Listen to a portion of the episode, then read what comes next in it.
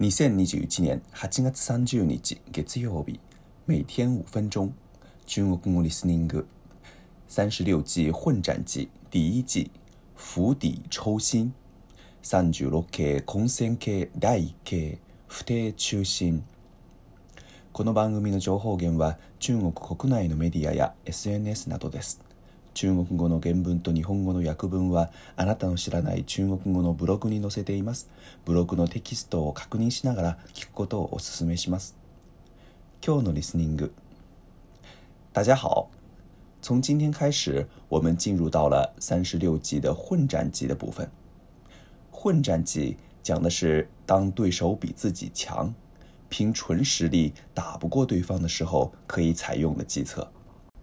这第一季“釜底抽薪”，虽然在现代汉语的对话当中不怎么被使用，但是在战略当中，这是一条应该贯彻在所有战斗当中的基础性计策。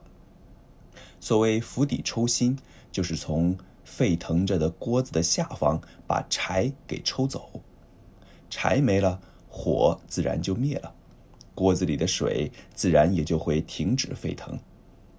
这条计策说的就是在解决问题的时候，需要找到其根本原因，然后去除这个根本原因，来从根本上解决问题。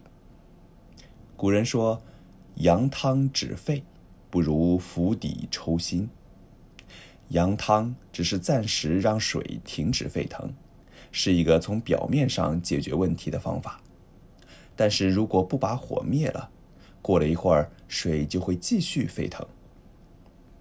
在战争中也一样，对方势力很大，实力很强，这个时候你就要收集情报，找到对方为何如此强大的原因，或者发现支撑其兵力的动力，然后集中力量打击这个力量的源泉，对方就会很快失去强势。说到古代打仗时的部队的力量的源泉，那当然就是军粮和将领了。所以，古代战争时，大家都争相偷袭对方的粮仓，让对方不战而败。比较典型的战役就是曹操击败袁绍的著名的官渡之战了。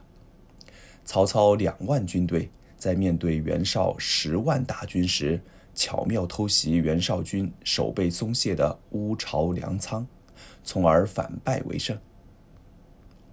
而削弱对方的名臣良将的例子，则可以看看春秋时期齐国弃走鲁国的孔子的故事。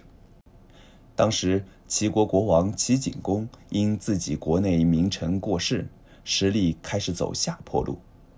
而邻国鲁国则在孔子的辅佐下，实力越来越强。齐景公深感不安。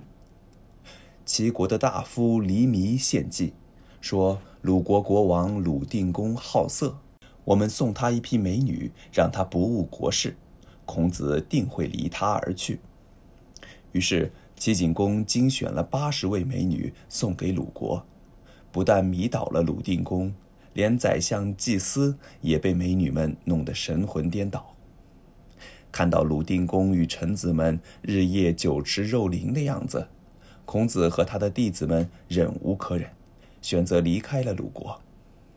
齐国这一计成功的抽走了鲁国的功臣孔子这根心，让鲁国失去了发展的力量。这个成语虽然在现代汉语中不怎么被使用。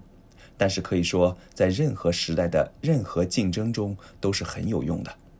无论对方是国家还是病毒，都应该寻找从根本上解决问题的方法。今日の単語フレーズ「反敗為勝」、「反敗为胜。を転じて勝利になった、逆転勝利という意味の四字熟語です。例文。上半场零比三落后的日本队在下半场连进四球，反败为胜。上半场零比三落后的日本队在下半场连进四球，反败为胜。原文：前半零対三でリードされた日本が後半で四ゴールを決め逆転勝利した。以上です。良い一日を。祝大家每天过得快乐。再见。